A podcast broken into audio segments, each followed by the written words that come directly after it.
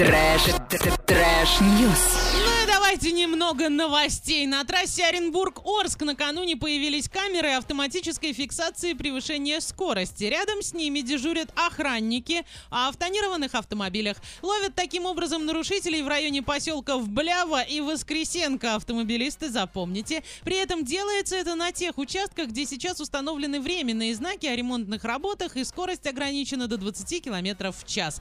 По словам очевидцев, никакой рабочей дорожной техники там нет, только ограничивающие временные знаки, радар и тонированный легковой автомобиль. Если вы встречаете подобные тонированные автомобили на дорогах Оренбургской области, присылайте фото и видео, на которых желательно, чтобы были видны госномера в мессенджеры по номеру 8 905 898 30 56, в социальные сети ВК и Инстаграм собака Урал 56ру и на почту инфо собака Урал 56.ру.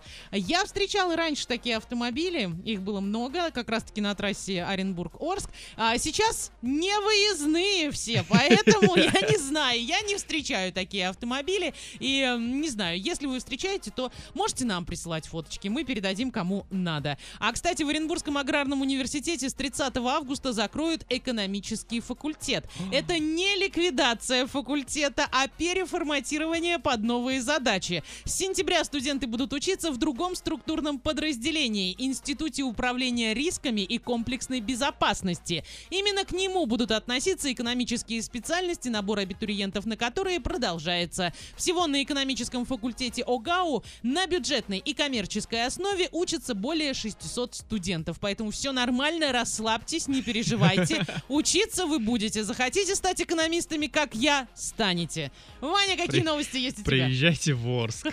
У нас в институте никто эконом не закрывал. Да. И не переформатировал. И не перформат. Да. Да. А, свадьба расстроилась из-за невесты, ударившей сестру жениха. Понимаешь, насколько нужно было вывести невесту, чтобы она пошла на такой шаг? Видимо, да. видимо. Расскажу, что там случилось. А, началась вся эта перепалочка непосредственно с самой сестры мужа, Мгм. которая пришла а, на свадьбу, будучи в состоянии сильного алкогольного Но опьянения. она рада была за брата, видимо, что сбагрила его. Настолько рада, что помимо того, что она вела себя неадекватно, всю свою а, радость она выплеснула на подарки а, молодоженов. А. Ее, в общем, стошнило прямо на этот стол с подарочками. Плюс ко всему, она еще и прихватила с собой несколько конвертов с деньгами. Ну, за такое можно было и огрести, вот, Вот, честно. собственно, невеста Да. так и посчитала, терпение закончилось, она и втащила. За подарки леща нормально Да, вообще. да, да, за подарки и двор, как говорится, в упор. И по итогу а, получилось так, что мужчин-то, муженек Заступился новоиспеченный, за сестру. Встал на сторону сестры и прям при всех а, сказал о том, что все,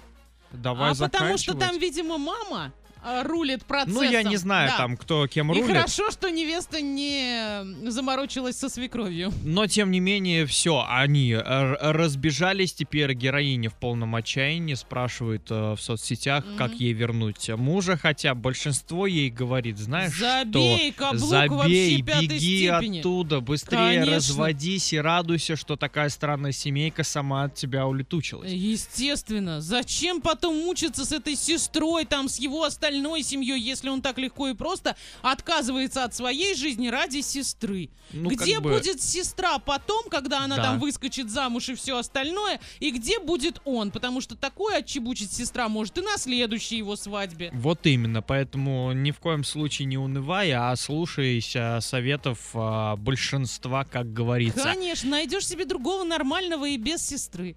Вот именно. Может, и с братом хорошеньким. а, подкрепляя нашу сегодняшнюю тему о еде, а, возник глобальнейший спор. Вот, например, Какой? как а, обычно к лету спор, с чем лучше есть окрошку, да? Мгм. Здесь же а, спор касается шоколада. Где лучше всего его хранить? Вот ты как считаешь?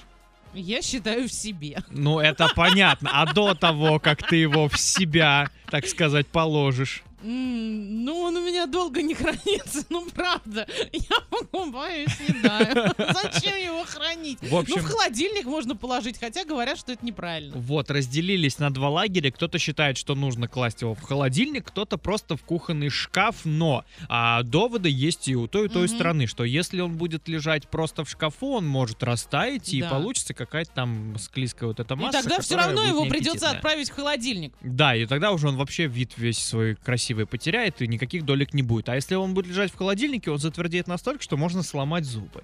Да ладно, ну нужно чуть-чуть его после холодильника положить в А шкаф. в сейчас я таком вам случае. объясню, как нужно его есть, если он замерзший. Отламываешь квадратик, кладешь на язык и ждешь, пока он растает. И дольше будешь есть, и насладишься прям по полной. Если он еще там с какими-нибудь орехами или другими начинками, то ты еще и отдельно потом начинку слопаешь. Это же муа, просто. Согласна с тобой, Иван. И главное, что мой метод гораздо лучше.